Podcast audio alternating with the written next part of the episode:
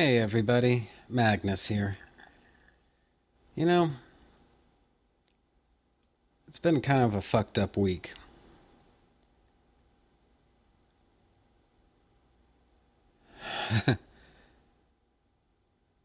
you know, I remember when I was in college having, you know, these weird adventures, you know, fucked up weeks where by the time you get to Friday, the stuff that you did on Monday seems like it happened a million years ago in another lifetime on a different planet, you know? And I think that's just kind of the nature of college.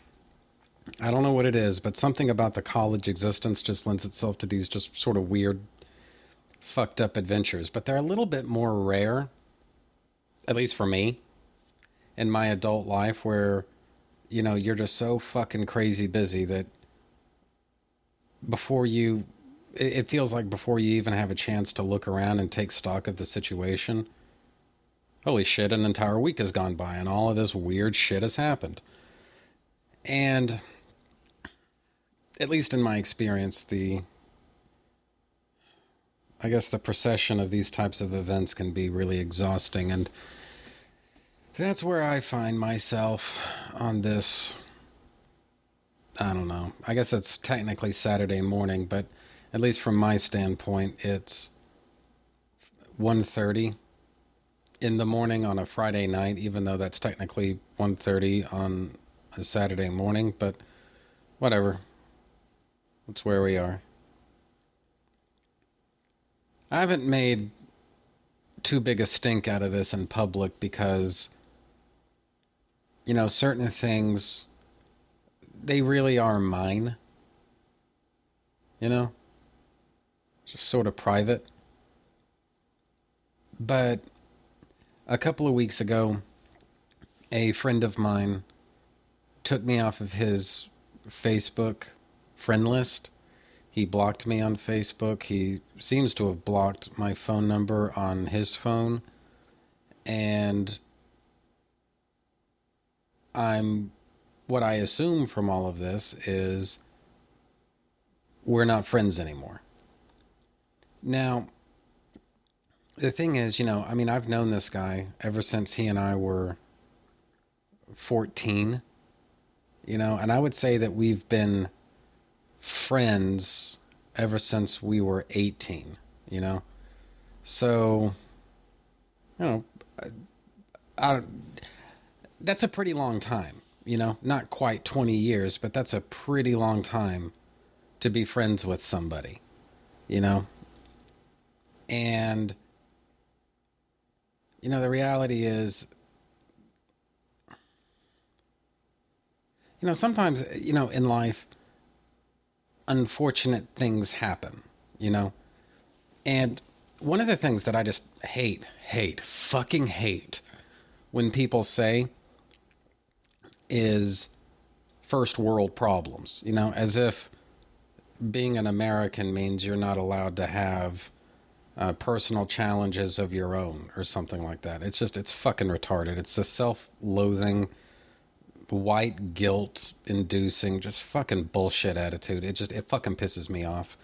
But you know, I mean it was maybe clever once or twice, but then it but then it, it turned into 2009 and it's just it's fucking not funny anymore.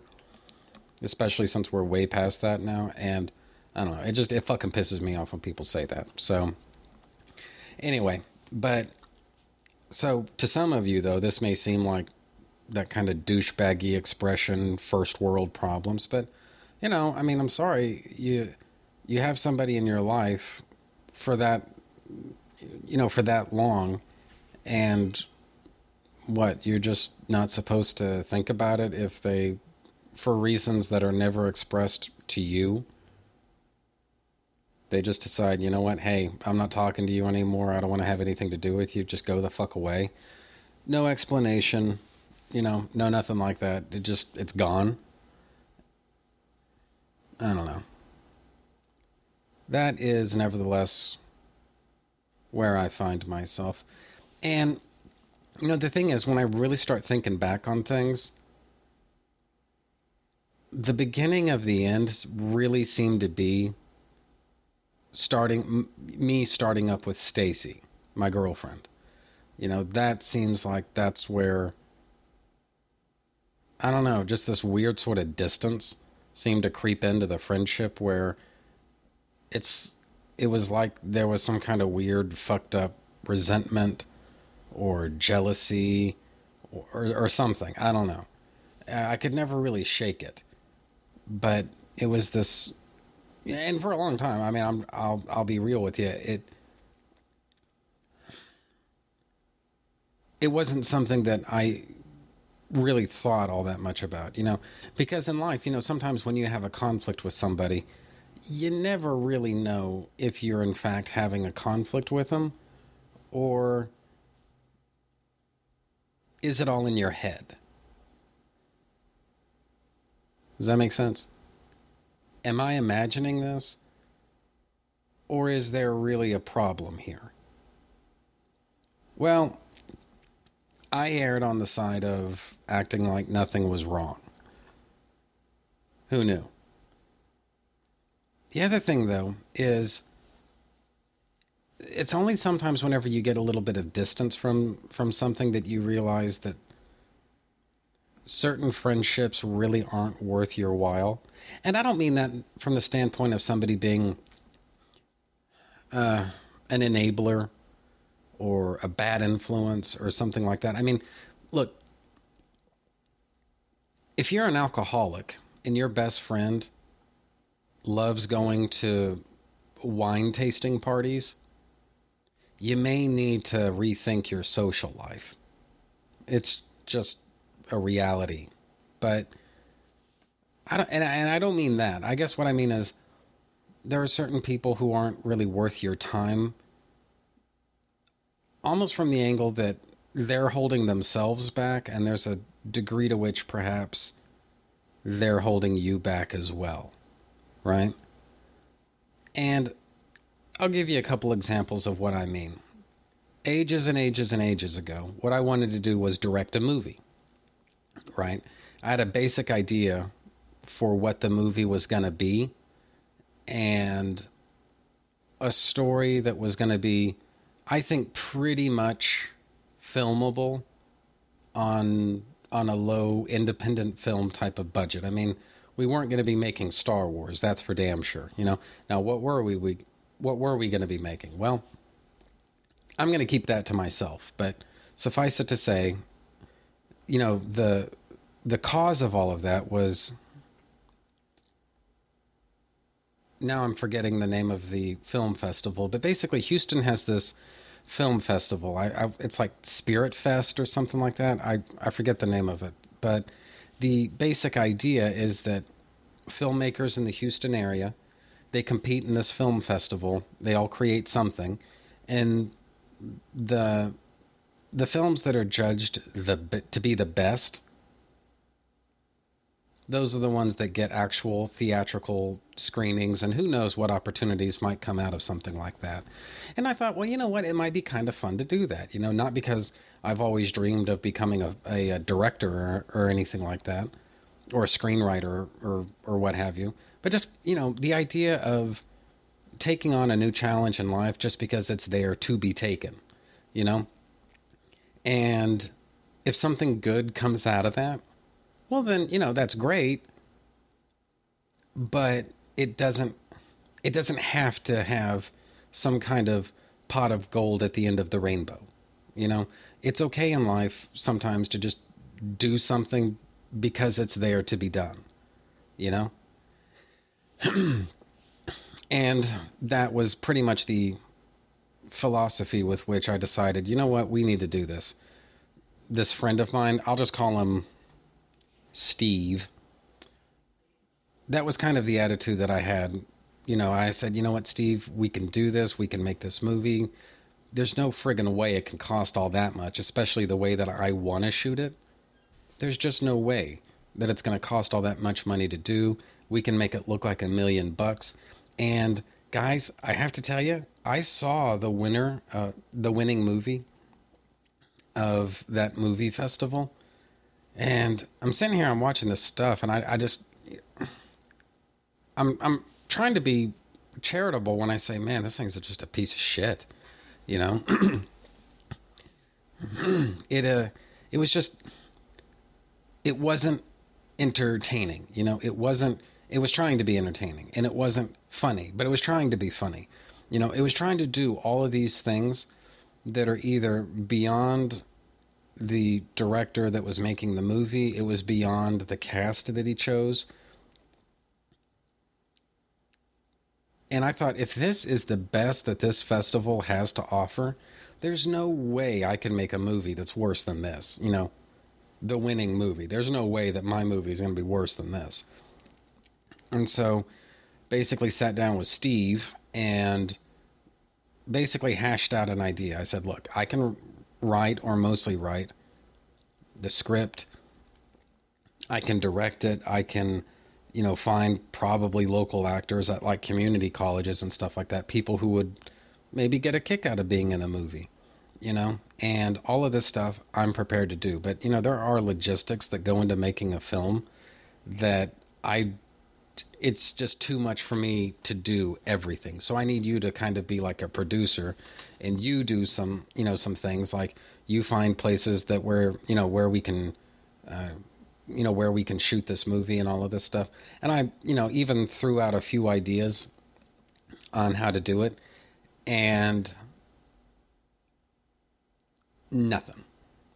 Nothing happened. He didn't make any of the phone calls I asked him to. He didn't do any of the stuff that I that I set up. He didn't it's like he just wasn't trying. Right? And if this was the only time that something like this had happened, I wouldn't have minded so much. But then, you know, when he just said, "Oh yeah, sorry, I didn't do that." When he said that to me, I started thinking back to a few years before even this incident, where I said, "Hey, dude, we need to make our own comic book." You know, and we can do it. We can release comics online. We can do it. It can't cost all that much, you know, to to get a web server and do all of these other things. We can do this. We can make our own comic book. You know, I have fucking no idea what it's going to be about, but you know, who cares? Sometimes you don't. Sometimes in life, it's better to just dive in feet first. You don't have a plan. You don't know what you're doing. You just know that you want to do this and just let the chips fall where they may, you know? Maybe it'll be a good comic book. Maybe it's going to suck out loud. Maybe 10 years from now, people are going to look back at this and call it a cautionary tale of the things that can go wrong if you try to produce your own comic book. Fucking who cares? You know, at least we tried. And so basically, I came up with an idea for a comic book and I passed it over to him. And he's got very strong art skills. And so I said, Tell you what, why don't you just design a couple of characters based on the stuff that I'm giving you here. If you don't think this stuff is any good, just draw something that you do think would be good, and then, you know, we can just use that. Week goes by, fuck all happens. And then a couple of years after I had the idea for the movie, several years after actually, I had the idea for the movie after the comic book didn't work out, after the movie didn't work out, I started kicking around the idea of doing my own podcast. And at this point, I'd kind of decided, you know, this is going to be my podcast. This is not going to be our podcast. because, I mean, this guy, yes, he's a friend, don't get me wrong, but he just really isn't very dependable, you know?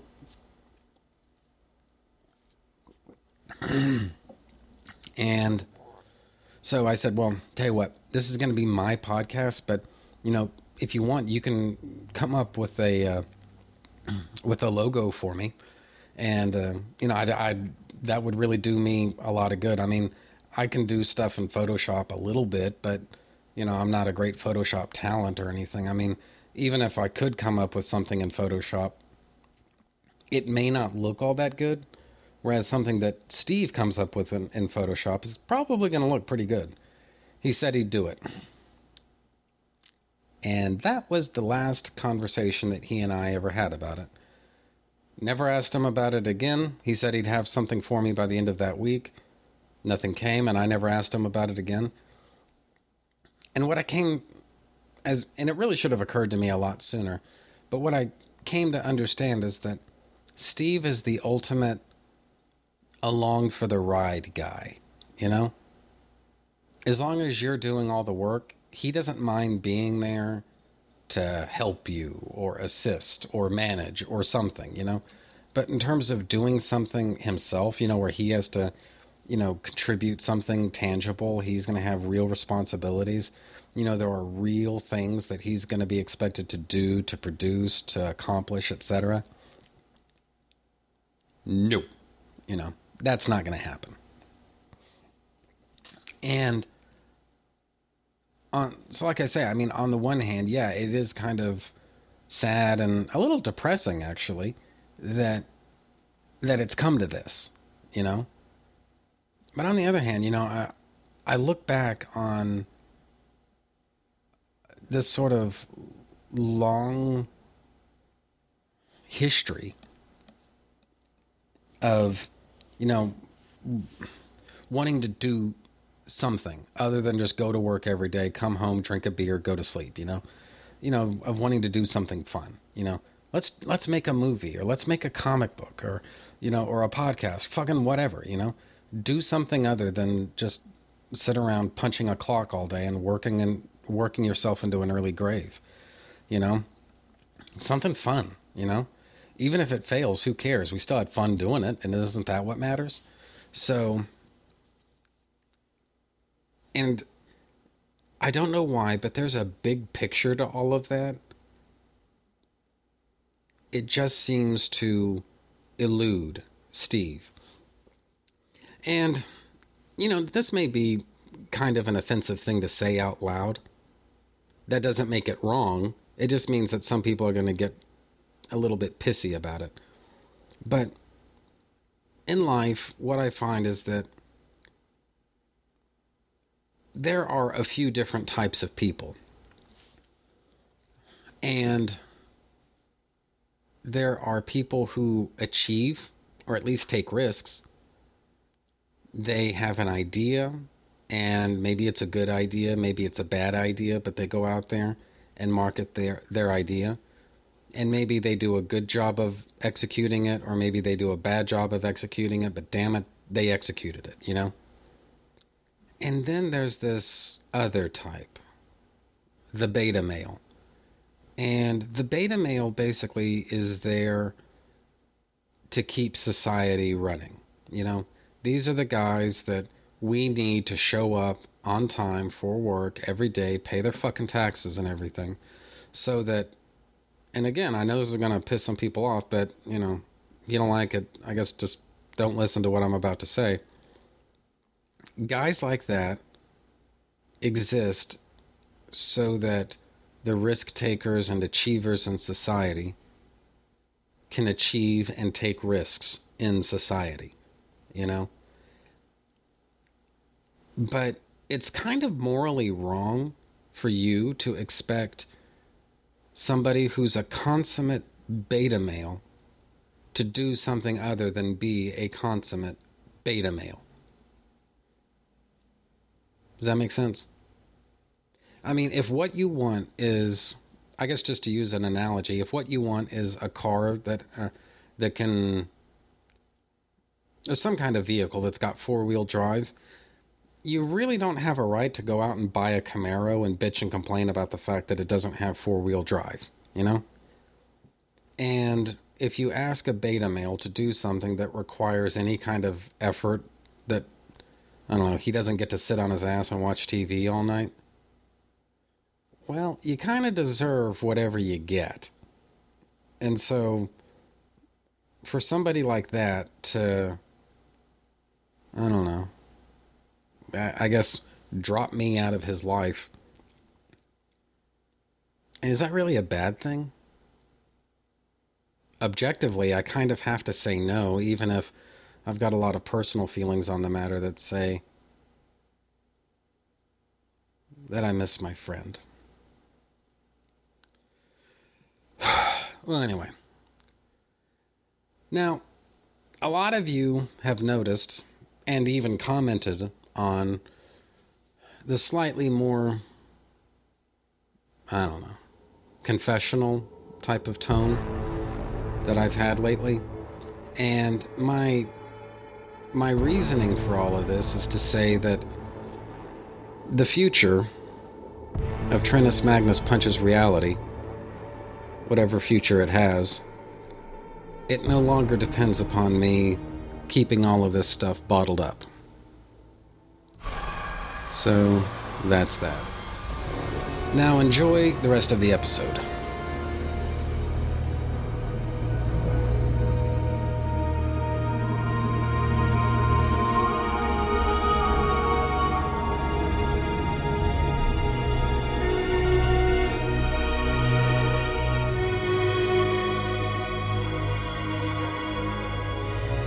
Hey, your attention, please! This Kryptonian biological makeup is enhanced by Earth's yellow sun. Dr. Doom wears body armor to conceal his own mangled form. Worst episode ever. Why? Who shot first? Yeah. Who gives a shit? It's what's called super nerd nitpicking over something that's not really that important.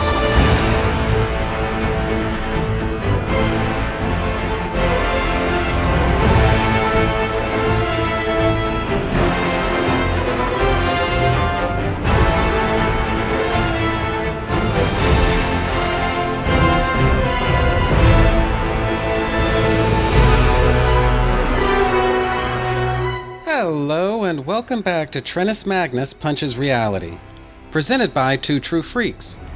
I'm your host, Magnus, and right now I'm working my way through a kind of brief mini-series concerning the Marvel Comics event Civil War. And it's a pretty simple concept, really. This is just going to be a, just a really quick a three episode sort of mini series before I move on to something else. And I guess the the catalyst for this obviously is going to be the fact that the Civil War movie is coming out soon. It's Captain America, the third Captain America film, Civil War. And I thought this is going to be kind of a neat little opportunity to talk about some of the the Civil War stuff that I like the most. And so in the first part of this of this uh, of this mini series, I spent some time with Michael Bailey. We, we talked about the New Avengers Illuminati one shot special that kind of, I guess, set the set the context for Civil War. Then we talked about the main Civil War limited series, and then of course it just went on from there.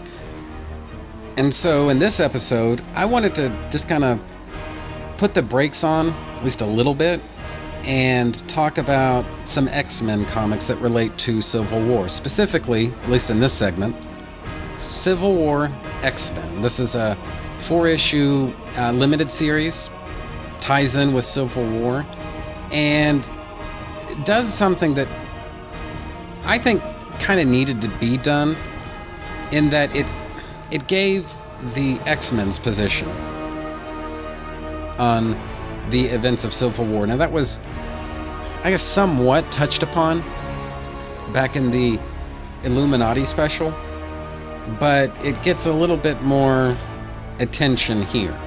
And so, before we get into it though, I just want to say that when it comes to X Men comics, guys, I'm not going to bullshit you. I am not an expert. I'm really not an expert on any comics, but I've got a tremendous depth of familiarity with Superman comics and a lot of Batman comics, and honestly, really a lot of DC comics in general. But when it comes to Marvel, I don't pretend any kind of expertise or anything like that. And especially X Men. I mean, you know, X Men comics were something that I'd studiously avoided through, I would say, a, a considerable portion of, of the 90s. And I don't know, it's just, it's a prejudice that I've always had, put it that way. And so that was just something I wanted to, I wanted to get clear on just in advance. So anyway, this is, as I say, this is a Civil War X Men, just a kind of neat little four issue miniseries. And so the credits for it are as follows Writer is David Hine, penciler is Yanick Paquette, inker is Sergey, or sorry, I guess Sergey. I was about to say Sergio, but no, it's actually the inker is uh, Sergey Lapointe. It's an interesting name. Colorist is Stefan uh, Peru. Letterer is VC's Rus Wooton. Associate editor is Sean Ryan. Other, uh, as, or sorry, assistant editor is Sean Ryan. Associate editor is Nick Lowe.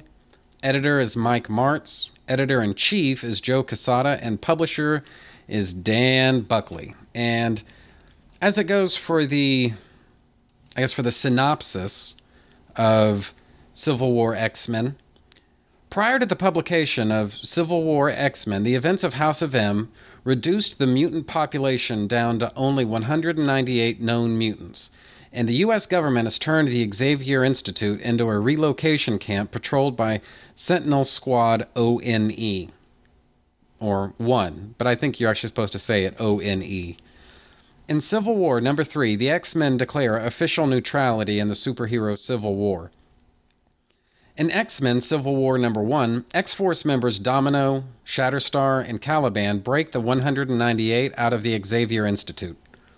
Cyclops declines to assist the ONE, but Bishop wants mutants to police their own. Bishop is thus given permission by the government to take Sabra and Micromax to find the escapees. The surviving X-Men decide to or sorry, the surviving original X-Men decide to sneak off the grounds to find the escapees before Bishop can arrest them. In issue number 2, General Lazer, head of the ONE, discovers Johnny Dee's power to control anyone whose DNA he can digest. Cyclops contacts Captain America, who reveals the Nevada bunker that, Do- that Domino has taken the escaped mutants to. Bishop learns that the President of the United States is considering full amnesty for the 198, and just as Cyclops' team is about to enter the bunker, Bishop and several Sentinels arrive and tell everyone to await the President's decision. Just then, Lazer has Johnny Dee force Cyclops into releasing the full power of his optic blast onto Bishop, but Bishop redirects the energy up towards the sky. In issue number three, Val Cooper stumbles onto Lazer and Johnny Dee's machinations, and then she becomes head of the ONE and calls a ceasefire. However, Lazer has already initiated a self destruct sequence inside the bunker in which the 198 are hiding. In issue number four, the X Men team up with Bishop, Iron Man, and Miss Marvel to save the 198 from the exploding bunker. Johnny Dee kills Lazer while Val Cooper is interrogating him, and Johnny Dee is then locked away in prison. The 198 walk away intact and separate, while Bishop leaves the X Men. He's later seen talking to Val, who tells him the ONE were given way too much discretionary power at the expense of mutant civil rights, and that the president has appointed an oversight committee in order to make changes. The first being that the Xavier Institute is going to become a community for mutants, with residency being voluntary and open to all who wish to reside there, and that the ONE would no longer be authorized to restrict their comings and goings. The second change is that the Sentinels are going to remain on the grounds, but for protection only, and that mutants are going to be free to come and go as they please. Val then offers Bishop a job with the ONE, which he accepts. The end. So, what did I think? Well, I guess as far as art's concerned, I'm not exactly the world's biggest fan of Yanick Paquette in general. The way I've always looked at it is he's just kind of there. There wasn't really anything specific about his art that that really stood out to me one way or the other. But that having been said, I really enjoyed his work in this series. I'm going to talk a little bit more about it as you know I get through uh, get through these comics and go through them sort of page by page. But just from the outset, I wish it to be understood that I've got a, a pretty favorable view of the art here. There's it has this sort of indefinable something to it. I don't know, but like I say, I'll get more into that later on on page one, basically what we have here is page one of the first issue, I should say. What we have here is really a lot of exposition to really to, to apprise either new readers or remind old readers what exactly the stakes that the mutants are are are playing for right now. So that's kind of useful. I mean, some people look down their nose at it and and they tend to say that people are going to absorb the story, so you don't need to overload them with information. But I don't know. I mean, the fact is, it seems like the status quo with the X Men changes all the time. And it's always helpful to have just these little reminders of what it is that's going on because then that allows these sort of X Men numbnuts like me entree into the story. So certainly there's there's that. The other thing though is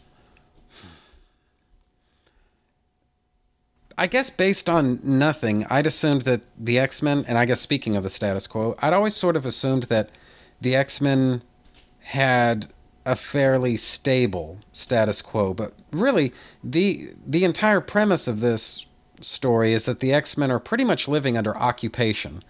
They've got Sentinels that are ready, willing, and able to blast them into the next life if they so much as poke a toe out of line. And Needless to say, that's no status quo of the X Men that I've ever been familiar with. But if you're uh, if you're at all aware of what's gone on with House of M and all that stuff, yeah, this seems like the kind of reactionary thing I could see being imposed upon the X Men. And not even really because of anything that they specifically have done, but more because they're mutants. So, I don't know. That was that was a I guess a little bit of a revelation for me, but it it does add a lot of credibility to the neutrality that the X-Men are trying to have that they don't want to get involved in whatever's happening with the Superhuman Reg- uh, Registration Act. I mean, number one, they've got their own shit to deal with, and it, it, just in terms of the Sentinel occupation that they're dealing with. But I think over and above all of that stuff, what I've always interpreted based, I guess, really on nothing, but what I've always interpreted is that the X Men were neutral during Civil War to kind of give the rest of the the superpowered Marvel community a little bit of an idea of what they've had to live with their whole lives, you know, and so it's it's partly just survival on their part, but I think uh, on they wanted to know they wanted everyone to know what it feels like when the shoe's on the other foot, you know? And I've I've never really been able to shake I guess that interpretation, you know.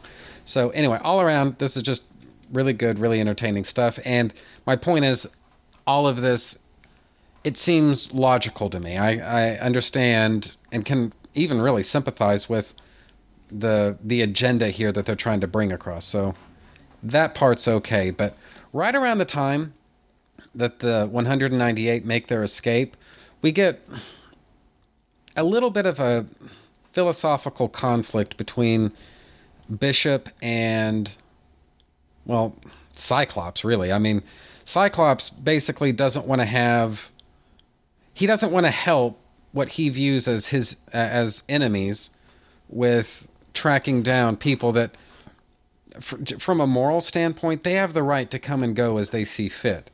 And they shouldn't live at somebody else's leave, you know? And I think that's very much where Cyclops is coming from. Bishop, he's taking a little bit more of a pragmatic view. See, because I, I, I, don't want to be too patronizing about it and say that what he's looking for is enfranchisement in the in the system and to show that hey, mutants can be trusted. But if if that's not the his reasons for doing what he's doing, his actions are otherwise kind of hard to justify. And so this is one of the things about the X-Men that it took me a while, a long while actually, to understand that, you know, you have these people that they all have in their own way special abilities, but they are in no way necessarily on the same page with one another.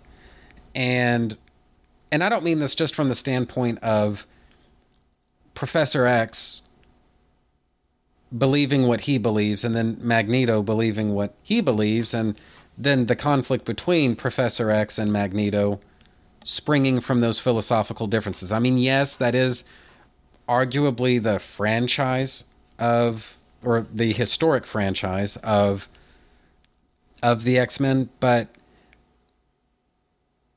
I guess that sort of philosophical conflict it goes far beyond just those two characters. Even characters that believe that you know what integration is the way to go rather than supremacy, even they can't necessarily agree on tactics.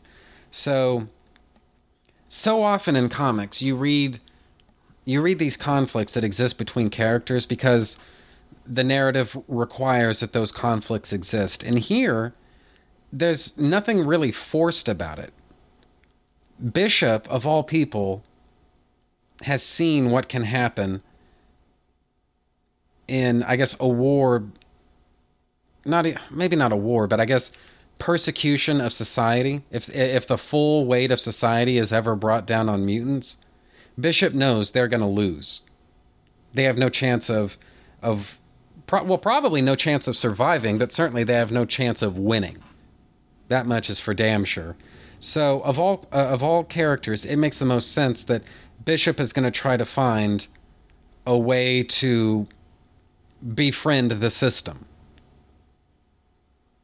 Does that make sense? I don't mean kowtow, bend over, and take it, but I mean integrate himself and his mutant people into the system so that the system cannot be used against them. Of all characters, it, it is totally logical that Bishop is going to feel that way.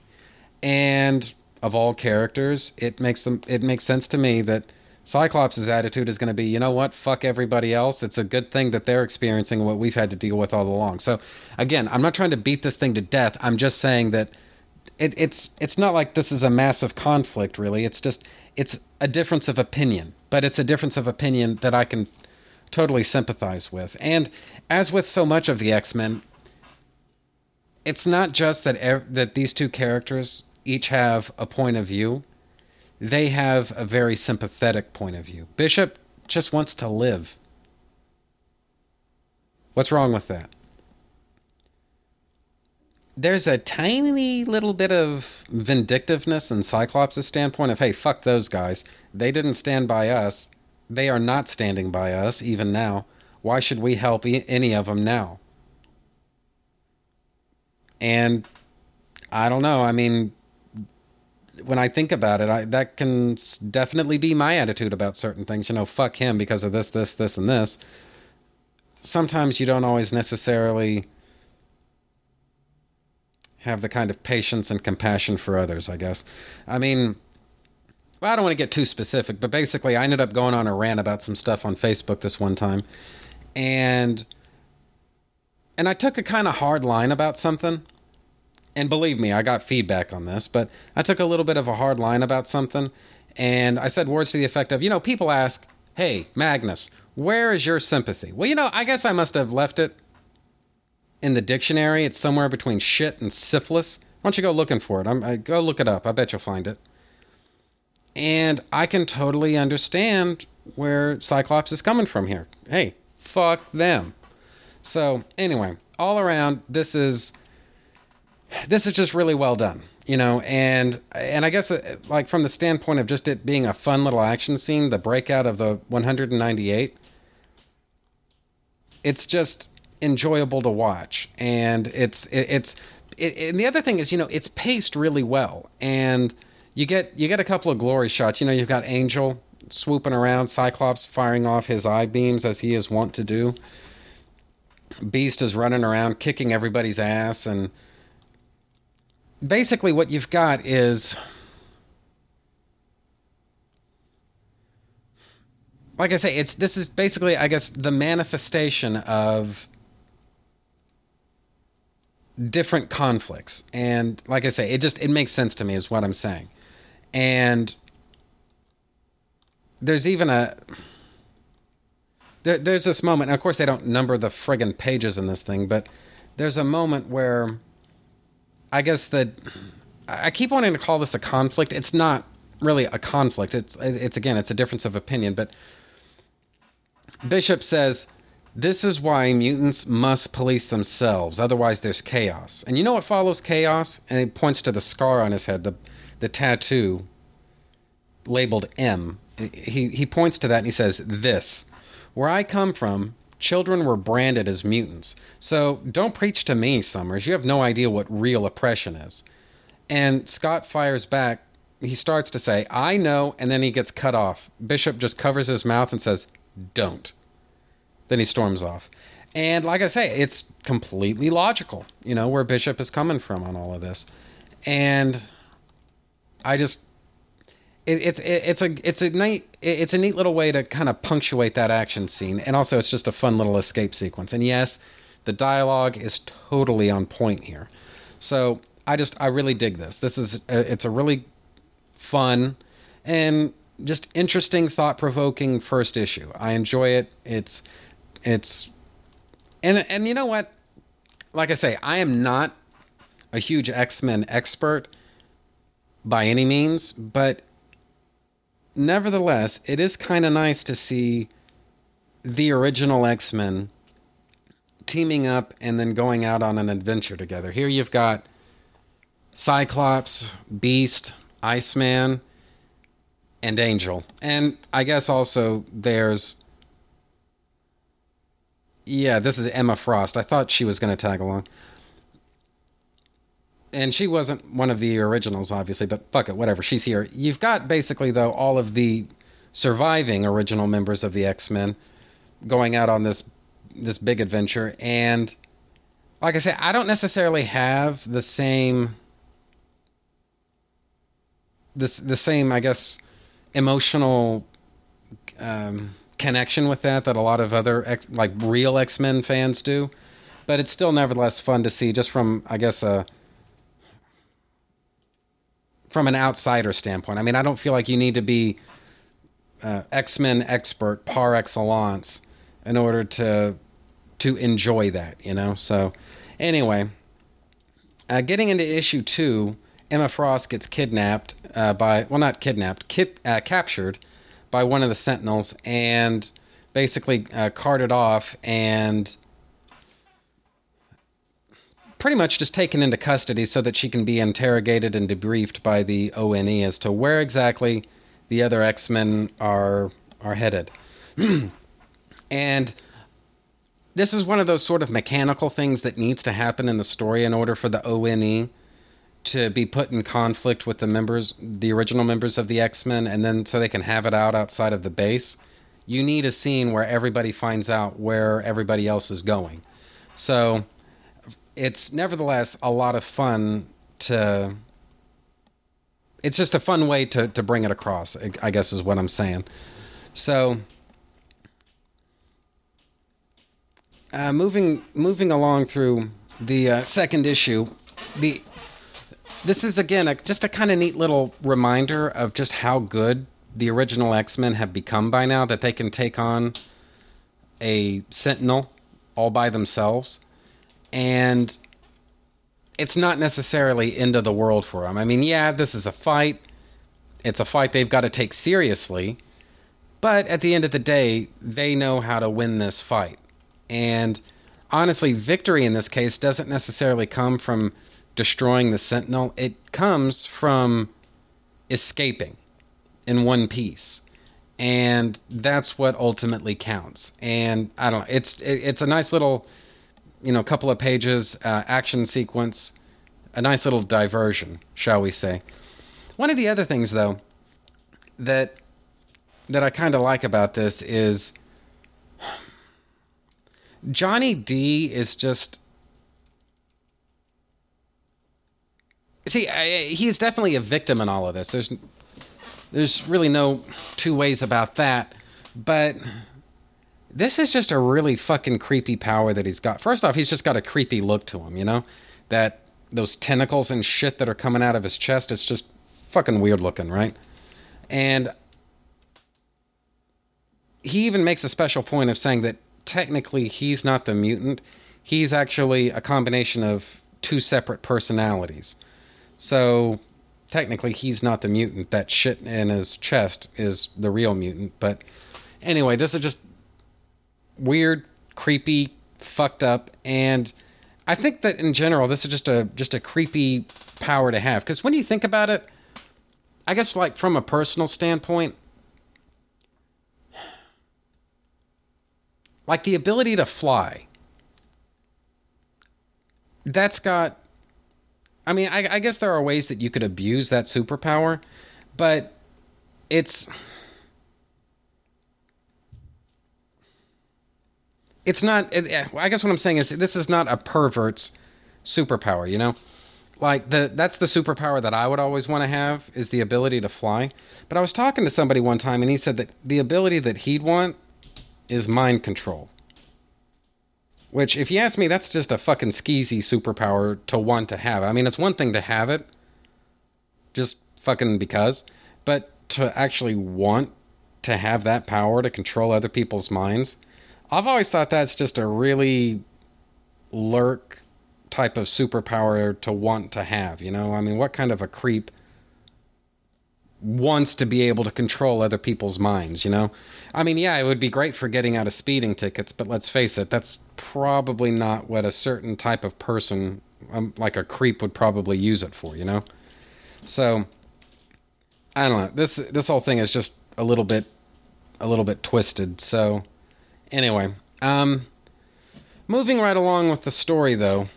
This is uh it's basically the moment where the X-Men finally arrive at at the uh, military base and uh, try to get access.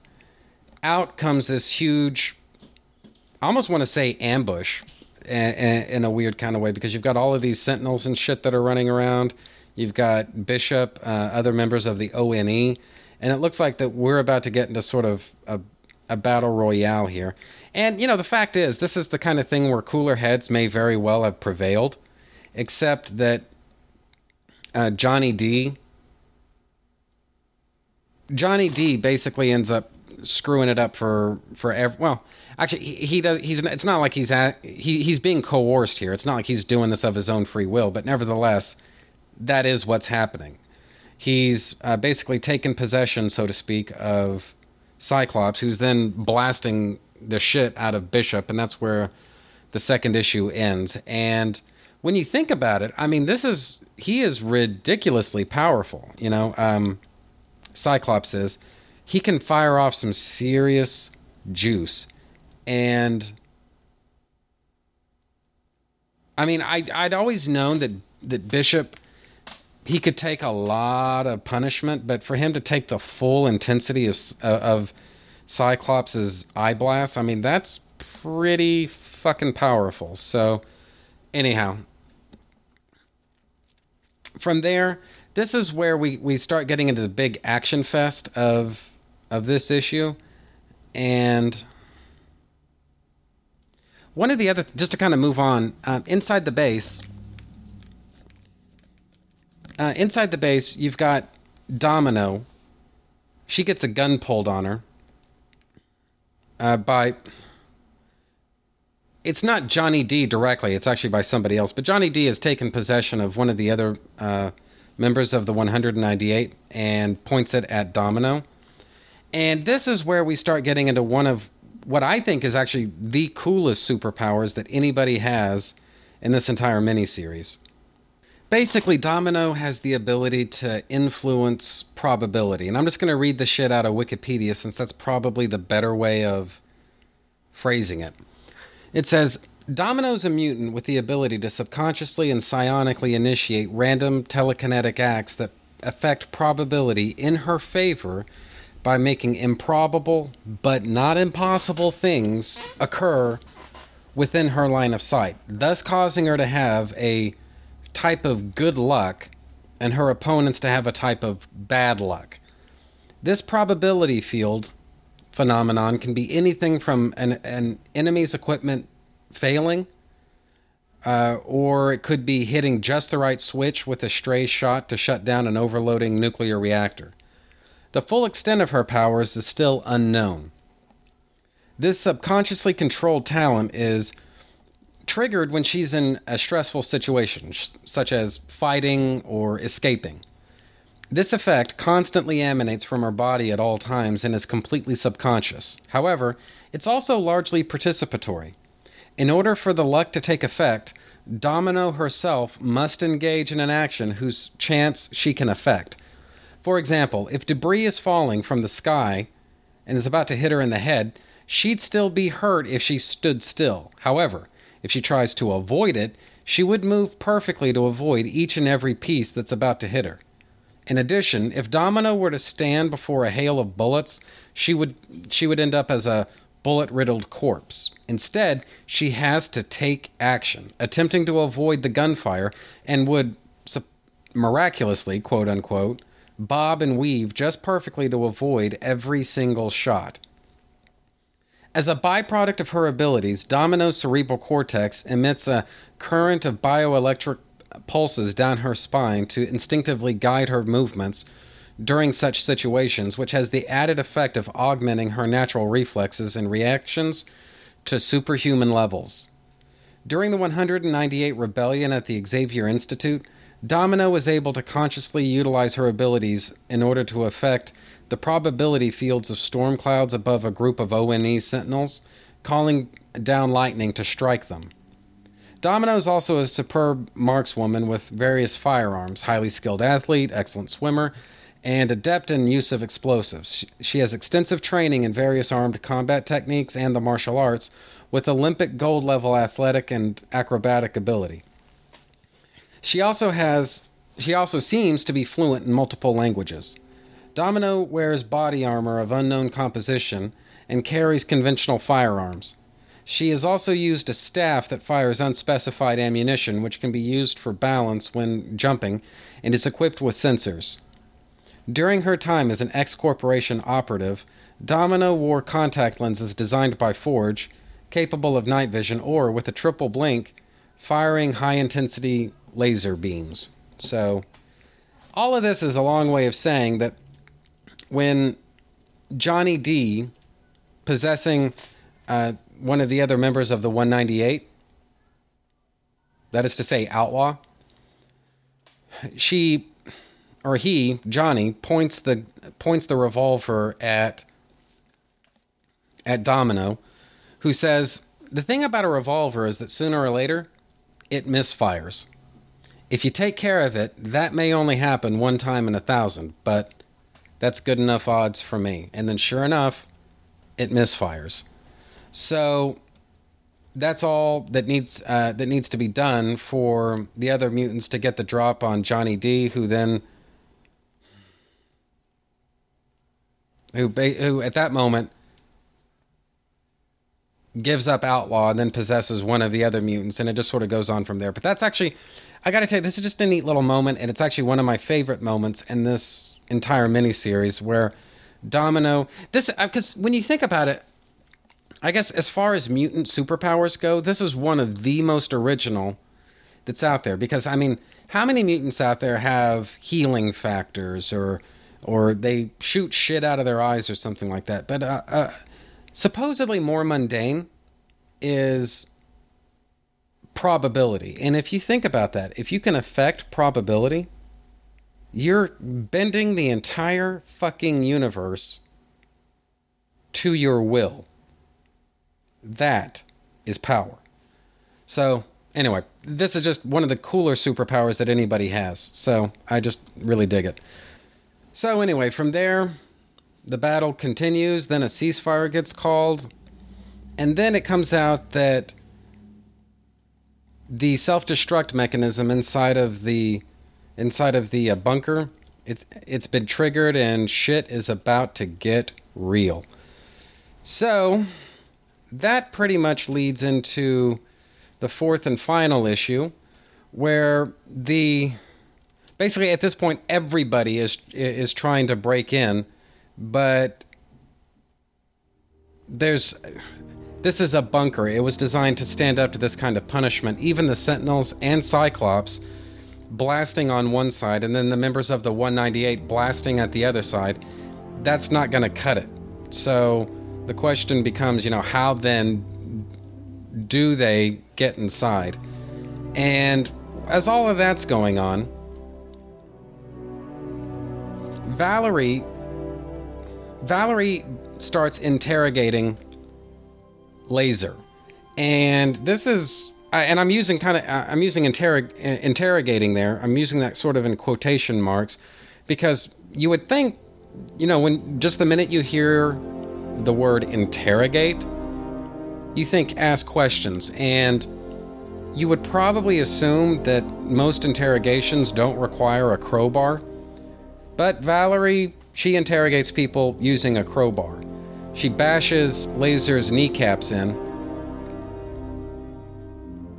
And gee, it hurts just, oh God. I mean, she's just whacking the fuck out of him. You can even see that he's bleeding, like through, like uh, at his knees, through his little coat or robe or whatever the hell that is.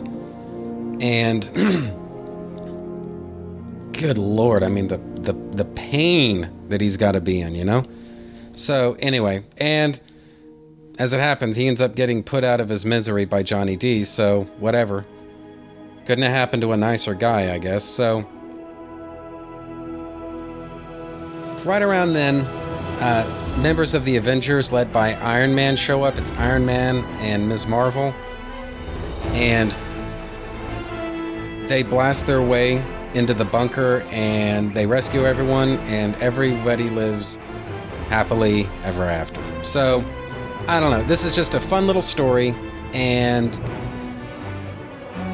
this is not exactly, you know, the franchise that uh, of Civil War. I mean, this is not what Civil War is all about. But at the same time, this is just it, it, it is a reminder to us that Civil War, as much as it's a story, it's also a concept. And concepts have a lot of room for creators to kind of play with the ideas that, that are being kicked around here and tell some really interesting stories. And this isn't, I mean, at best, this is tangential to what's going on in Civil War as a story, but it's still a ton of fun and I really enjoy it. So, all around, lots of fun, and I highly recommend this to everybody. So, that is pretty much that. Now, I think that's yeah. This this segment's actually going long as it is. So, tell you what, I'm gonna go ahead and take a break, and I'm gonna be right back so I can talk about a, a about some Wolverine comics. So, so I'll be right back after these messages.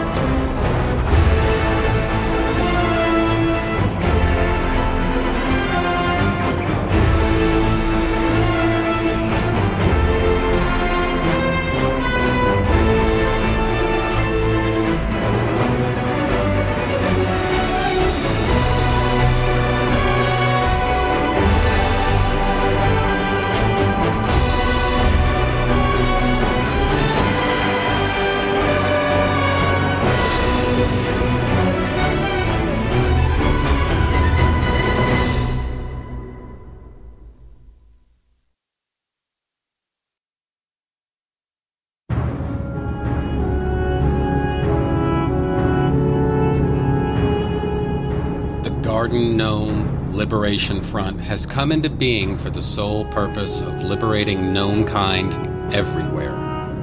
For too long have these wonderful people suffered under the cruel mistreatment of humans. Man has looked down on these poor people for too long only because they are lacking in height. This discrimination must stop, and it's up to each and every one of us to see that it does. No longer shall these once proud people be forced to remain outdoors and fight the elements, while their human owners enjoy the comforts of climate control and central heating and air. No longer must gnomes suffer the extreme heat of summer, nor the severe and biting cold of winter. Never again shall gnome kind suffer the indignity of being bombarded with bird feces. Never again should a gnome be the victim of a careless pizza delivery driver, for there's no greater fear among the gnomes than that of being crushed by an automobile. With cruelty and carelessness, humans place the gnomes in precarious and dangerous positions, and I say to you, this must stop now. Let this serve as a call to arms to all those who would sympathize with the plight of the garden gnomes. I put it to each and every one of you to take up the fight wherever you see it. This cruelty must stop. The Garden Gnome Liberation Front can be found on Facebook simply by searching for Garden Gnome Liberation Front. Take action. The revolution draws near.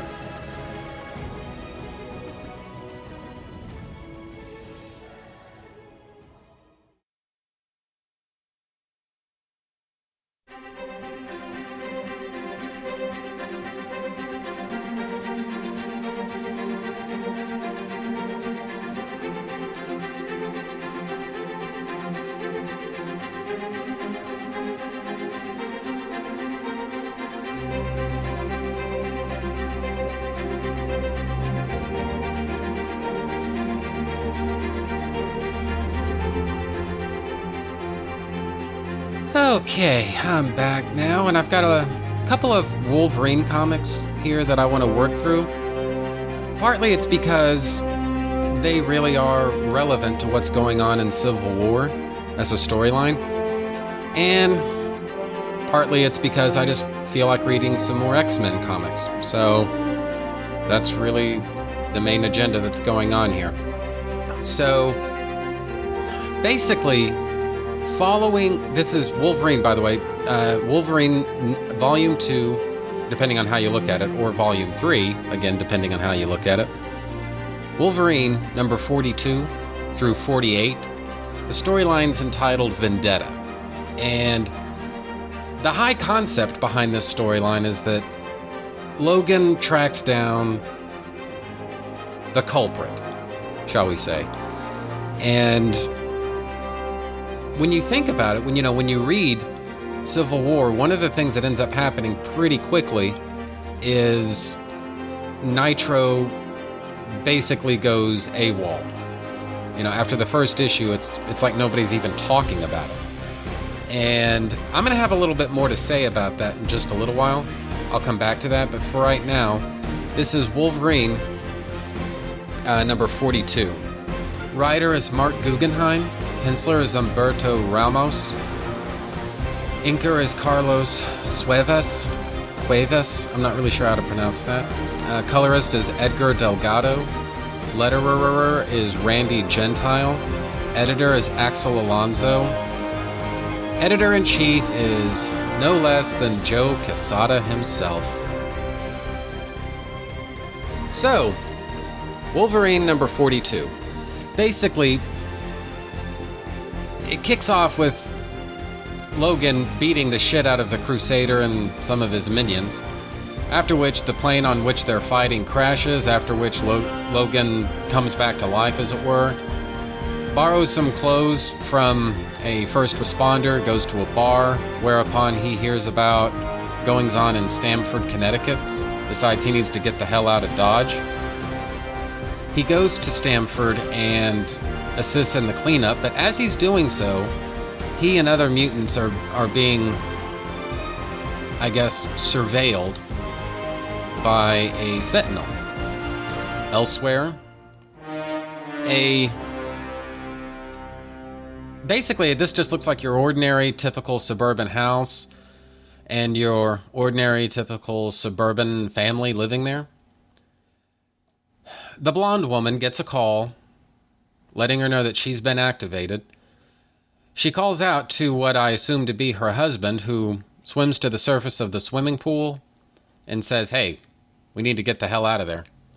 Meanwhile, and elsewhere, at a Japanese restaurant, Logan Logan uh, gets kicked out because of how uncomfortable the patrons uh, feel by the presence of superhumans. Which, even though Logan, I guess, is technically superhuman, he's a mutant, but that doesn't exactly help his cause all that much.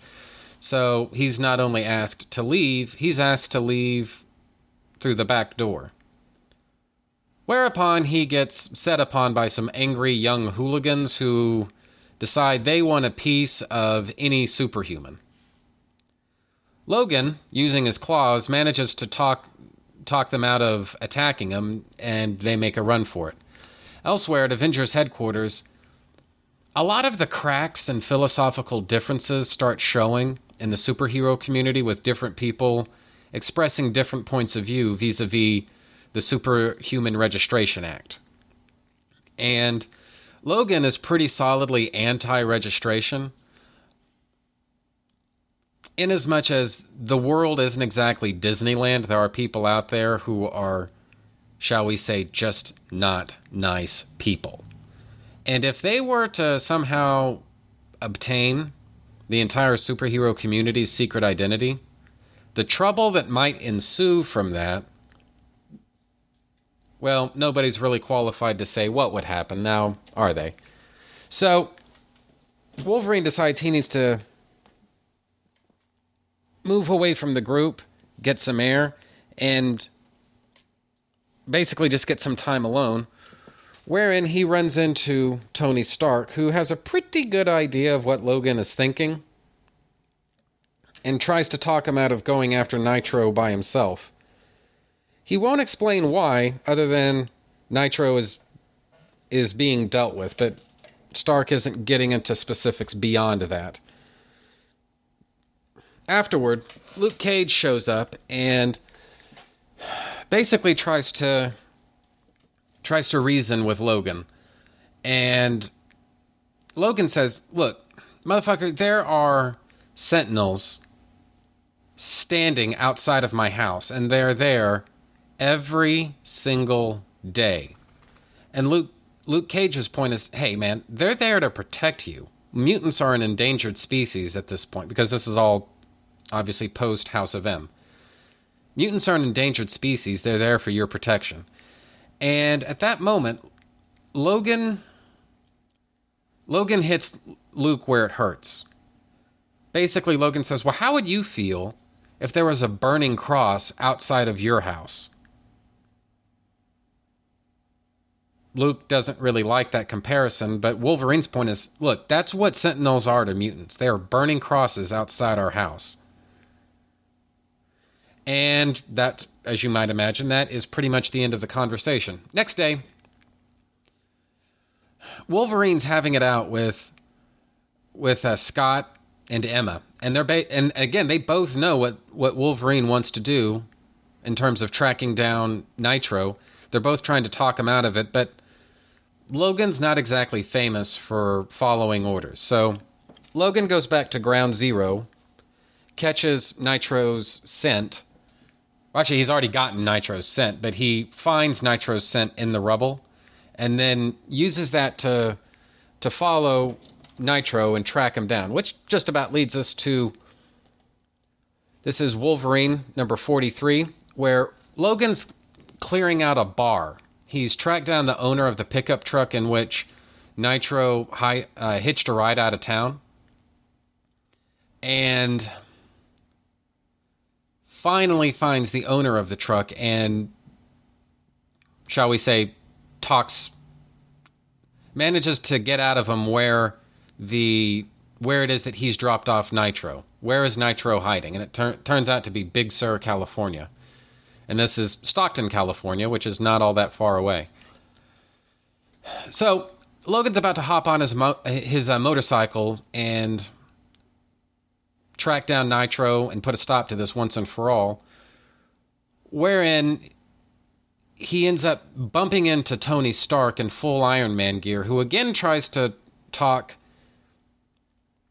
Logan out of tracking down Nitro, and in the process, Wolverine ends up giving away where exactly Nitro's hiding, which is a big log cabin in Big Sur, California, which is all Stark really needs. He's already got a group of S.H.I.E.L.D. agents on the job, and they're already tracking Nitro. So Wolverine just basically gave him the last pieces of the puzzle that uh, that they need to to find Nitro. So Wolverine isn't going to let him go uh, go it alone though. He joins in on their I don't know standoff with Nitro, and the confrontation just about goes the way you'd expect. Nitro realizes that he's under that he's under siege, so he explodes and then makes his getaway. Meanwhile, as all this stuff is going on, uh, the suburban couple they find a surfer who has basically beaten the shit out of a bunch of other surfers because of surfers protocol that I don't even feel like getting into here. They realize they found their man, and they go on they go on a, a mission of their own. After the explosion, Nitro makes a call to somebody in Washington, D.C. You get the impression that this person is his handler who says, You know what, Nitro? Knowing you is risky fucking business. So as of this moment, you're on your own. Goodbye. Elsewhere, the suburban couple and the black surfer find the same truck driver that Wolverine found earlier in the issue, who gives them the same intel that uh, he gave to Wolverine, after which the black surfer kills him.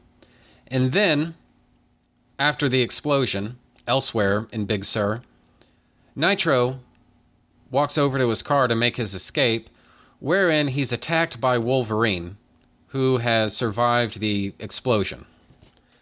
Which just about leads us into Wolverine number 44. Wolverine is beating the holy dog shit out of out of Nitro for what's happened. And keep in mind, Wolverine could kill Nitro anytime he feels like it. But right now, he's basically just cutting him to ribbons, beating the shit out of him, and basically doing what he can to prolong the fight rather than end Nitro's existence. Nitro says that, look, I've never had this level of power before. Hasn't it ever struck you as a little bit unusual that my explosions are usually a lot smaller than this, but on this one occasion, I was able to take out a few city blocks? Didn't you once wonder how that was possible since I've never been able to do that before? Which is enough to get Wolverine to stop. So, Nitro fishes out of his pocket a couple of pills. These are these is uh, these are mutant growth hormone pills, and basically says, if you're just a regular person, these pills will give you superpowers. If you already have powers, these pills are going to enhance your powers. It's mutant growth hormone. The effects are temporary, but they're potent while the while the drugs are in effect. So Wolverine asks the $64,000 question, who do you work for? Who's responsible for all of this? Nitro is about to answer where but that would be a little bit too convenient for the plot. So the black surfer dude, whose name we find out is Janus, chooses that moment to attack a completely naked Wolverine, and then they fight it out in the forest, wherein the suburban couple they come upon the scene and try to subdue Nitro themselves. Shit is getting incredibly out of control here. Meanwhile, elsewhere, unnamed people in an unnamed office place at an unnamed location are basically shitting bricks that their number may be up. Their role, whatever it may be in the Stamford incident, may be about to become public. But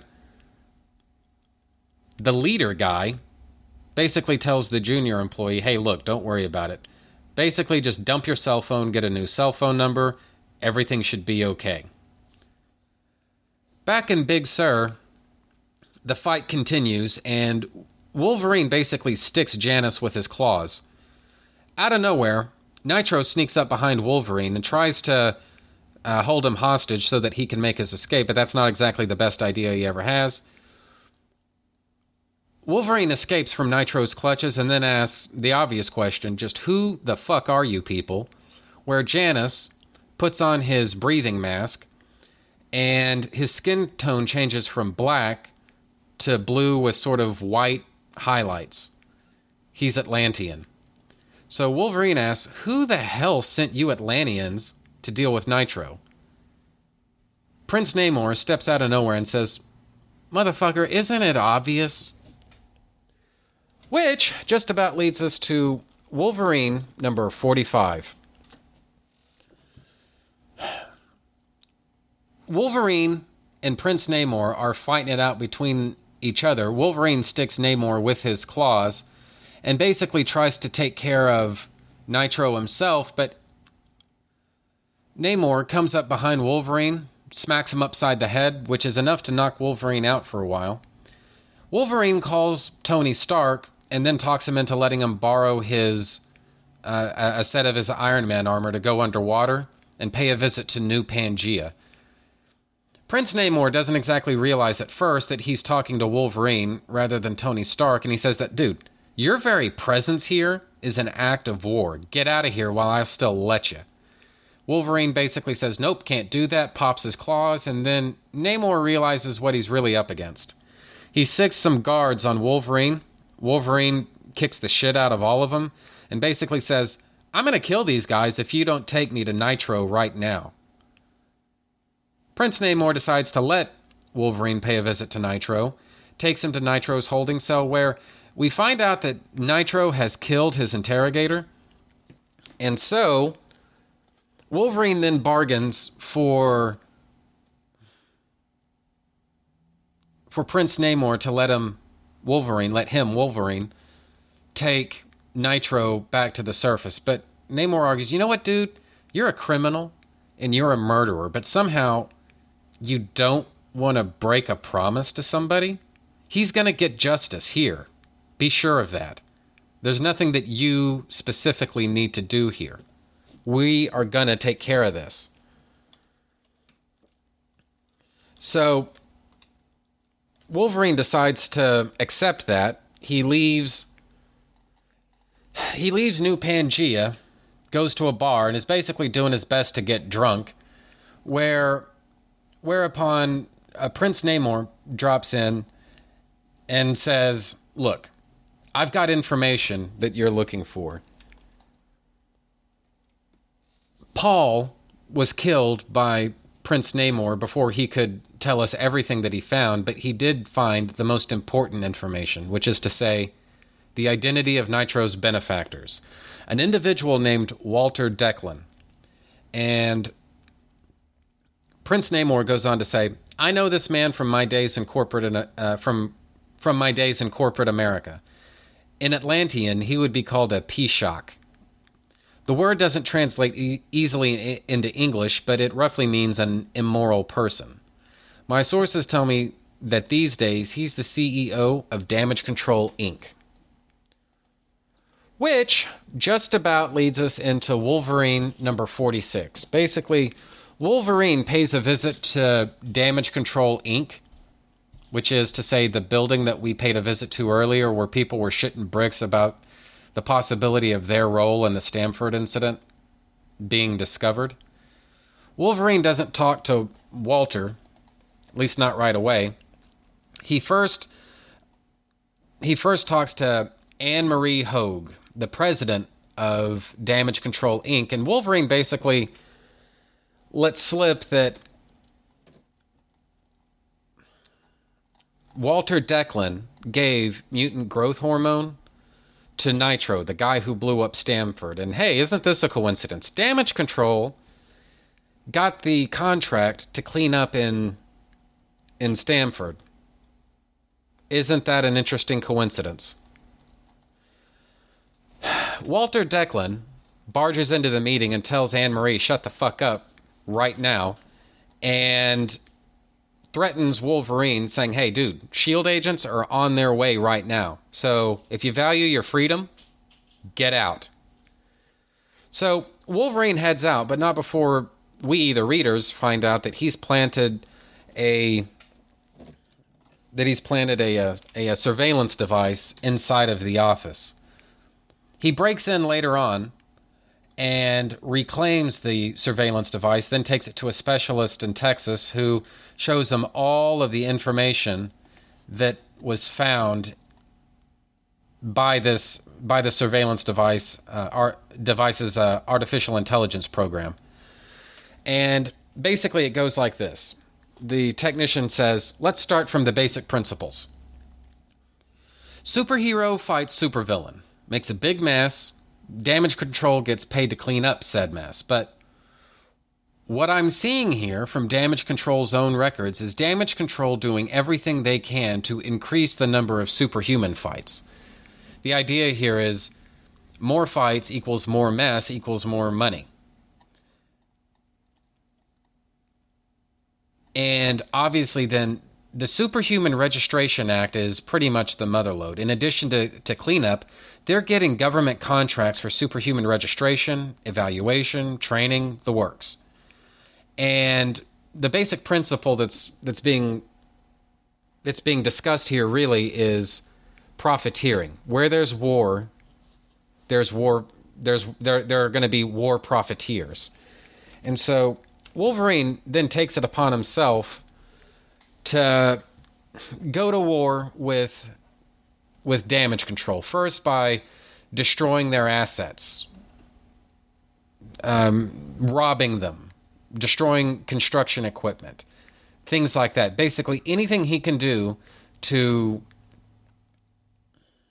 basically gum up the works and and and cause problems for damage control. Because his basically his thinking on the matter is that a corporation isn't really a person in the usual sense of the word in that you can just put a bullet in somebody's head and call it a day. A corporation is an idea. It's an organization. And so it's theoretically impossible to kill. Wolverine's attitude about it is not really the case. It's harder but you keep hacking away and hacking away and hacking away until there's nothing left.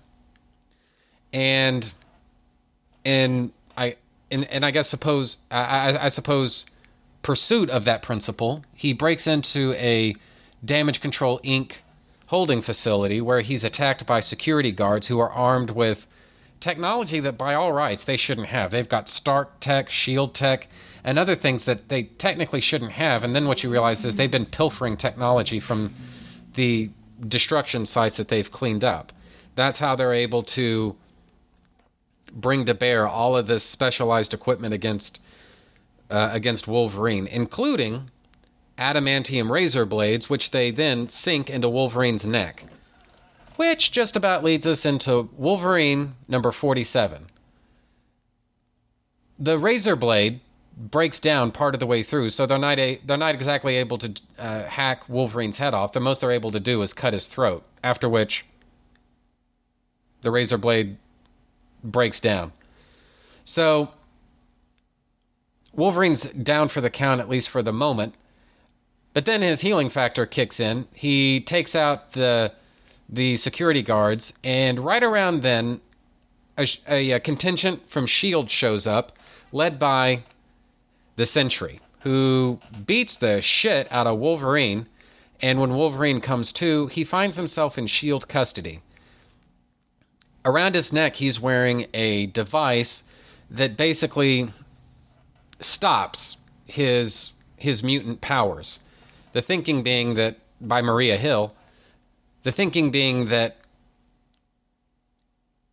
he's basically caged now and he cannot escape. And Wolverine points out, you know what? That's a really common misconception.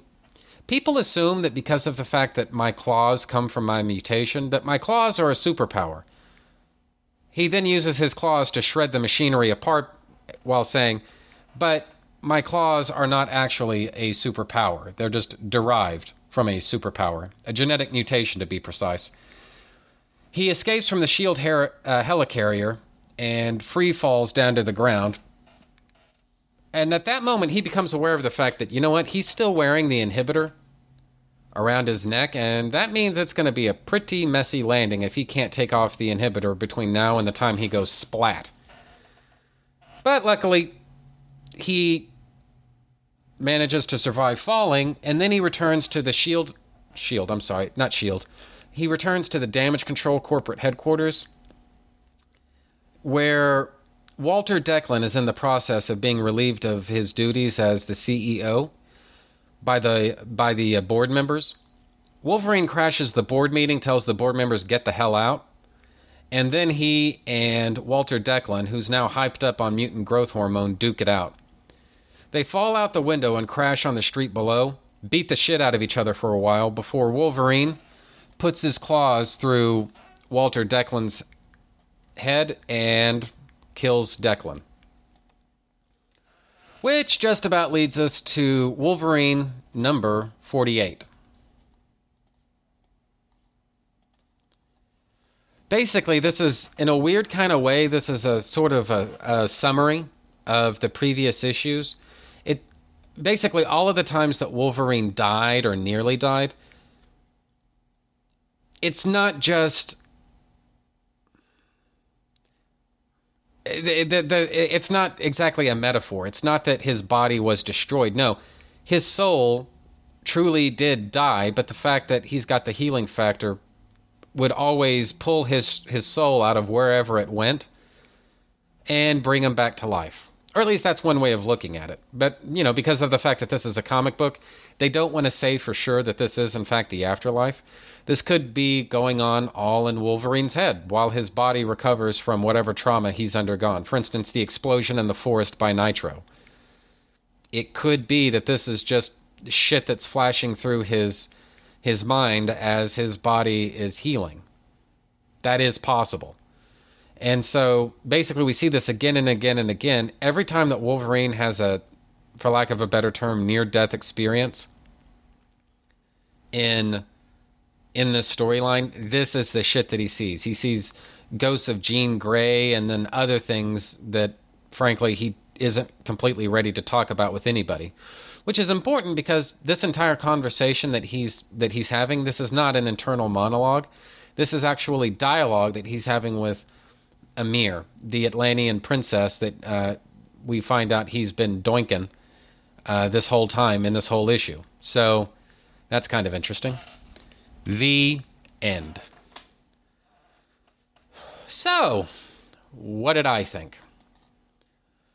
You know, I find this story it's kind of fascinating and it's also satisfying in that this kind of plays upon the nature of news cycles because what I find in life is that anytime a major newsworthy event happens, obviously it's a newsworthy event, but what ends up happening is there's the news story. This is all the shit that the jackoffs in the media are talking about. And then there's what in fact happened. And I think a good example of that is is Columbine. Now, I try not to get partisan on this show, but let's face it, Civil War is a little bit of a uh, of a partisan storyline to begin with. So I do hope you'll forgive me bringing up a partisan issue. Right now, no matter which side of the gun control debate you find yourself on, I think we can all agree that the media narrative surrounding Columbine was all about gun control. Now, the reason that's interesting is because Eric Harris and Dylan Klebold, they broke something like two or three local gun laws for Littleton, Colorado. They broke something like eight or nine gun laws for the uh, state gun laws for the state of Colorado. And then they broke a minimum of something like eight or nine federal gun laws. And this was all before they ever pulled the trigger and killed anybody. They'd broken all of those laws. And for whatever reason, that was not the thrust of the media narrative surrounding the Columbine shooting. What everyone seemed to be talking about was gun control, that somehow we need more, in spite of the fact that the very laws that everybody seemed to be talking about, in fact, already existed. And there's really no gun law that you could have passed that would have prevented the Columbine shootings from happening there's just not. I mean, people may not want to hear that, but there's really in a country where people are allowed to own guns privately, there is no model whereby you can prevent uh, incidents like Columbine from happening. The laws that are supposed to prevent it were not being enforced, and so because of that, the Columbine shooting was was it was possible for that to happen. So same kind of a thing is happening here in Civil War. You've got this battle with uh, the New Warriors and Nitro. Nitro explodes, and then he takes out a uh, an elementary school of small children. And the media story for this, the narrative became out of control superheroes. They're killing children. The story wasn't the New Warriors failed to stop Nitro from exploding. No. The the issue became superheroes. And and and it kind of has to be because that's sort of the entire fucking purpose of this story. I mean, that's the entire thrust of it. So that part is okay. I'm just saying that in this story, what really happened is not in fact the media narrative. The media narrative became out of control superheroes, but it that's really not exactly what happened in happened in Stamford, and nobody it's like nobody spared a, a, a second thought. It's like nobody spared a second thought to Nitro and what exactly he was guilty of and the problems that he caused. So Wolverine though has not forgotten about that. He he, he wanted to his goal in in taking down Nitro there's a strong argument that you know what that's not even the point anymore. I mean, all of the issues and conflicts of Civil War spring from Nitro, but they're not really about Nitro. And the fact is, this shit is on the table now. Arresting Nitro isn't gonna isn't gonna change anything. Killing Nitro is not gonna change anything. Even if a superhero goes out and arrests Nitro, it's not gonna help anything. At this point, the die's been cast, and I and the reason I'm being kind of a pain in the balls about this is I find that so fucking easy to believe. You know, because so often in these in in these huge news stories the truth is almost irrelevant you know the actual incidents that happened that's not even the point the point is there's a media agenda or there's a media narrative there's a story that they want to tell there's the angle that they're pursuing and it doesn't necessarily have anything to do with what in fact actually happened with that story so, I don't know. It's this this whole premise is to me. I just I love this story because number one, one of the const, one of the um, uh, criticisms that I've heard most often about Civil War as a story and as a concept is that after the first couple of pages of Civil War number one, we pretty much never hear from Nitro again, and obviously that's not true. But number two, it's like he's not being held accountable for his actions. And, you know, that's a very valid criticism. It's completely lucid and legitimate. But here's the thing this is the way news media tells stories. It's that simple. And so I'm not saying that those people are wrong. I'm simply saying that this is the way that that journalism is practiced, especially in America. And so in relation to all of that, I find the entire I, I, guess the the amnesia people seem to have about the true culprit of this thing, I find I, I find that just so realistic and so easy to believe. The other thing is this kind of feeds into my you know theories of my own that I have about about war. I I, I used to joke, you know, back in my younger days that when you come right down to it, war is really just another government program, you know? And there may even be an, uh, an extent to which that's kind of true. But the simple fact of the matter is that wars tend to be started by external forces. And what I mean is, it's not necessarily the two countries that are going to war with one another who are starting the trouble. Usually, there are people behind the scenes who are egging one side or the other or both they're egging both sides on.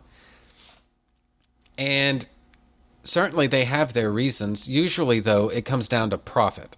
There is an obscene amount of profit to be made in war.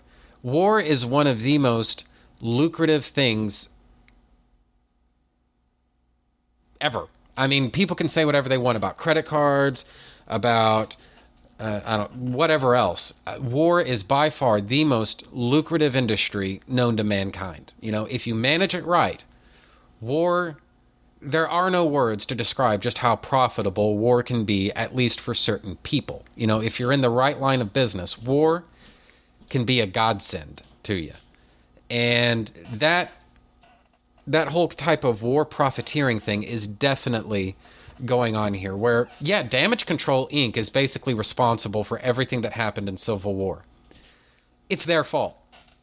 And they not only aren't going to answer for that, but no one really cares about the fact that, uh, about the truth of it, that, you know what? This whole conflict is is happening for absolutely, positively no reason whatsoever, except for the fact that some huge multinational conglomerate wants a big payday. And so they're going out of their way to stir up as many superhero fights as they possibly can using more mutant growth hormone and putting that out on the streets. And their greed has single-handedly destroyed a an elementary school full of small children and nobody gives a shit because the media narrative is all about out of control superheroes rather than a greedy corporation. The actual perpetrators are virtual non issues in all of this. And again, I find that so fucking easy to believe. And I don't know. I mean, all around, this this leads back to a great big part of my affection for Civil War and just how realistic and plausible the concepts are. You know, I mean, obviously it's not all that realistic to see two superpowered individuals wearing costumes and capes and shit flying around and beating the shit out of each other in the streets. Obviously we don't see that. But I guess the core conflicts and machinations going on behind the scenes and all that kind of stuff. This guys, there is no fiction here. I mean, this type of stuff happens in the real world all the fucking time. And, you know, I don't want to sound like some kind of loony conspiracy theory guy, but guys, look at who supplied all of the military gear for the Vietnam War. It's actually kind of scary to figure out just how much influence they had over the escalation of the war in Vietnam and then how much money they made because of the fact that this is a full scale fucking war now.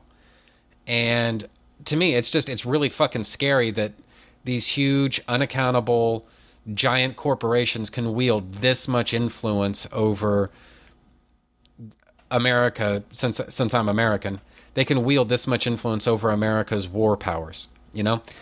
And like I say all of this I find incredibly easy to believe. Now to get I guess more into I guess the nuts and bolts of this specific comic it needs to be said that I'm not again I'm not a huge X-Men expert and certainly I'm no expert when it comes to Wolverine. I mean, I know what I've seen in cartoons, I know what I've seen in the movies, and I know what I've seen in, you know, a couple of comics that I've picked up here and there, but don't ever think that I'm some kind of huge Wolverine expert or for that matter even really a huge Marvel expert because it's fucking it's just not true. That having been said though, I kind of liked the idea of Wolverine as the sort of I guess, tough guy. He's not exactly a philosopher, but he's not stupid either. He's able he's he's capable of figuring out how exactly all of this bullshit fits together and how best to go about resolving this problem because he has a funny way of simplifying things down to their most simplistic form, which is to say if you keep cutting away, eventually it's going to die. That's true of sentinels, that's true of people. It must surely be true of giant corporations. And unfortunately, we never actually get a chance to see whether or not that's actually true, but Wolverine did put a big hurt on Damage Control Inc. There's no doubt about that. So that part makes a lot of sense. And I, I find that, you know, just Wolverine, he's very much in character, at least as far as I, how I have always interpreted Wolverine as a character this is pretty much it. You know, the kind of two foot, the sort of two fisted, hard, uh, you know, heavy drinking, hard living type. You know, and honestly, every time I read Wolverine's dialogue in all of these issues, what I was hearing, it wasn't the Wolverine from the animated series from the 90s, you know, the uh, early 90s, uh, that show that was on Fox. Because I don't know if it's accurate to call that X Men the animated series. So I'm not sure if that really even narrows anything down. But what I instead what I heard was actually Hugh Jackman's voice. For some reason, there's something about that voice that seems very Wolverine-like. At least as I was reading this story, that's that's the voice that I was that I was hearing uh, in my head whenever I would read Wolverine's dialogue. Now, I'm a fan of hum, uh, of uh, Humberto Ramos from way back. I remember enjoying a lot of his work on Impulse and other things too, but really, Impulse was kind of my introduction to Humberto Ramos, and I was really happy to find out that uh, you know he's he's kind of made a little bit of a cottage industry for himself, or he had anyway, made a cottage industry um, drawing Wolverine, and I I dig this sort of cartoony manga style. I'm not real big on manga as a form, but I do at times like sort of manga influenced art, and you can't really separate the manga influence from Ramos's style. Now, that having been said, though, sometimes his anatomy is just a little bit questionable because it's like these people have giraffe necks or something like that. You know, Wolverine has, I mean, of all the characters, he's probably got the most normal neck. And maybe female characters have normal necks, but otherwise, everyone else, it's like they got this weird, fucked up looking giraffe neck. There's a, um, there's a moment where uh, Tony Stark is uh, chatting, uh, chatting up Wolverine in uh, Wolverine number 43. And of course, they don't number the friggin' pages, but this is basically the page where uh, where uh, Stark says, "Do I really have to give you the this is how we're different from them speech?" And that it, it's where that dialogue balloons on. And actually, in that panel, if you can just imagine where uh, Tony's shoulders, mu- uh, from a from an anatomical standpoint, where they have to be inside of his armor, his neck has got to be like a foot and a half long in order for his head to be where it is, you know? And it's just really weird looking. Now, otherwise, you know, I really, like I say, I really enjoy Ramos's style and, you know, I think it's really cool, but it's just, this is just fucked up looking. So, anyway, I'm not saying it's bad. In fact, I'm saying the opposite. I'm saying it's awesome. It's just there's something that goes on, though, with uh, some aspects of his understanding of anatomy and physiology. I just don't think it's quite where it should be, but maybe that's just me. So, and that is pretty much the end of my Brother Fights Brother Civil War miniseries. Now, obviously, there's a lot more bullshit to talk about when it comes to Civil War, and in fact, someday I may actually talk about that, but at least for right now, I just I really don't have enough time for it because of stuff that's coming up in the future, which hopefully I think. Actually, you know what? I'm not going to spoil it. Uh, I'm not going to announce anything here because my plan may actually change. But if you can think of other movies that are coming out right now, and the fact that um, I seem to want to do series lately that relate to movie releases, you may be able to guess what my uh, next couple of episodes may be all about. So at least in the weeks to come. Now, as to next week, um, what I've decided to do is actually, I didn't decide to do it. What happened was I just got a little bit pissed off about goings on with DC Comics, and so I just needed kind of a dumping ground. So next week, I'm going to be talking about DC Comics stuff that they're doing right, stuff that they're doing wrong, which is probably going to be the longer part of the conversation. And it's really just think of it as me just blowing off steam. So don't give it any more credibility than that. So, but anyway, so I think that's pretty much it for me this week. So, bye everybody. I will see you next week. Okay, so I think that's just about the end of that. Trentus Magnus Punches Reality is a proud member of the Two True Freaks podcast network. You can find the home for Trentus Magnus Punches Reality at twotruefreaks.com, which is spelled T W O T R U E F R E A K S. You can also find it on Facebook just by searching for Trentus Magnus Punches Reality. There you can interact with your fellow listeners and also see notifications of new episodes when I put them up. Can friend me on Facebook just by searching for Trentus Magnus, which is spelled T R E N T U S M A G N U S. You can email me and my parole officer at trentusmagnus at gmail.com. Do you have a suggestion for a topic? Feel free to email me, and I might consider thinking about the possibility of potentially discussing whatever you have in mind someday. And that's a promise. Did you know? You can sponsor any episode of this or any other of your favorite Two True Freaks affiliated shows. That's right.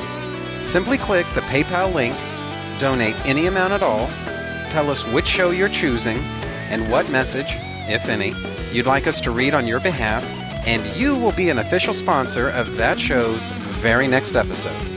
with your message read in the show's opener. It's that easy, and there's no minimum donation. Be a show sponsor today. If you shop at Amazon.com, please consider using the link at twotruefreaks.com to shop there.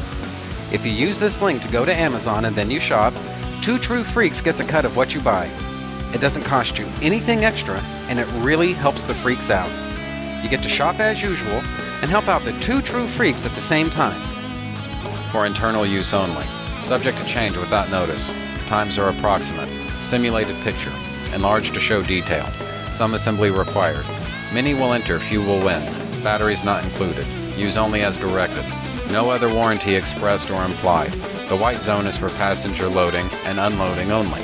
Use other side for additional listings. All models are over the age of 18. Trentus Magnus Punches Reality is a Magnus Media Enterprises Limited production in association with Demonzacor of Milan, Italy.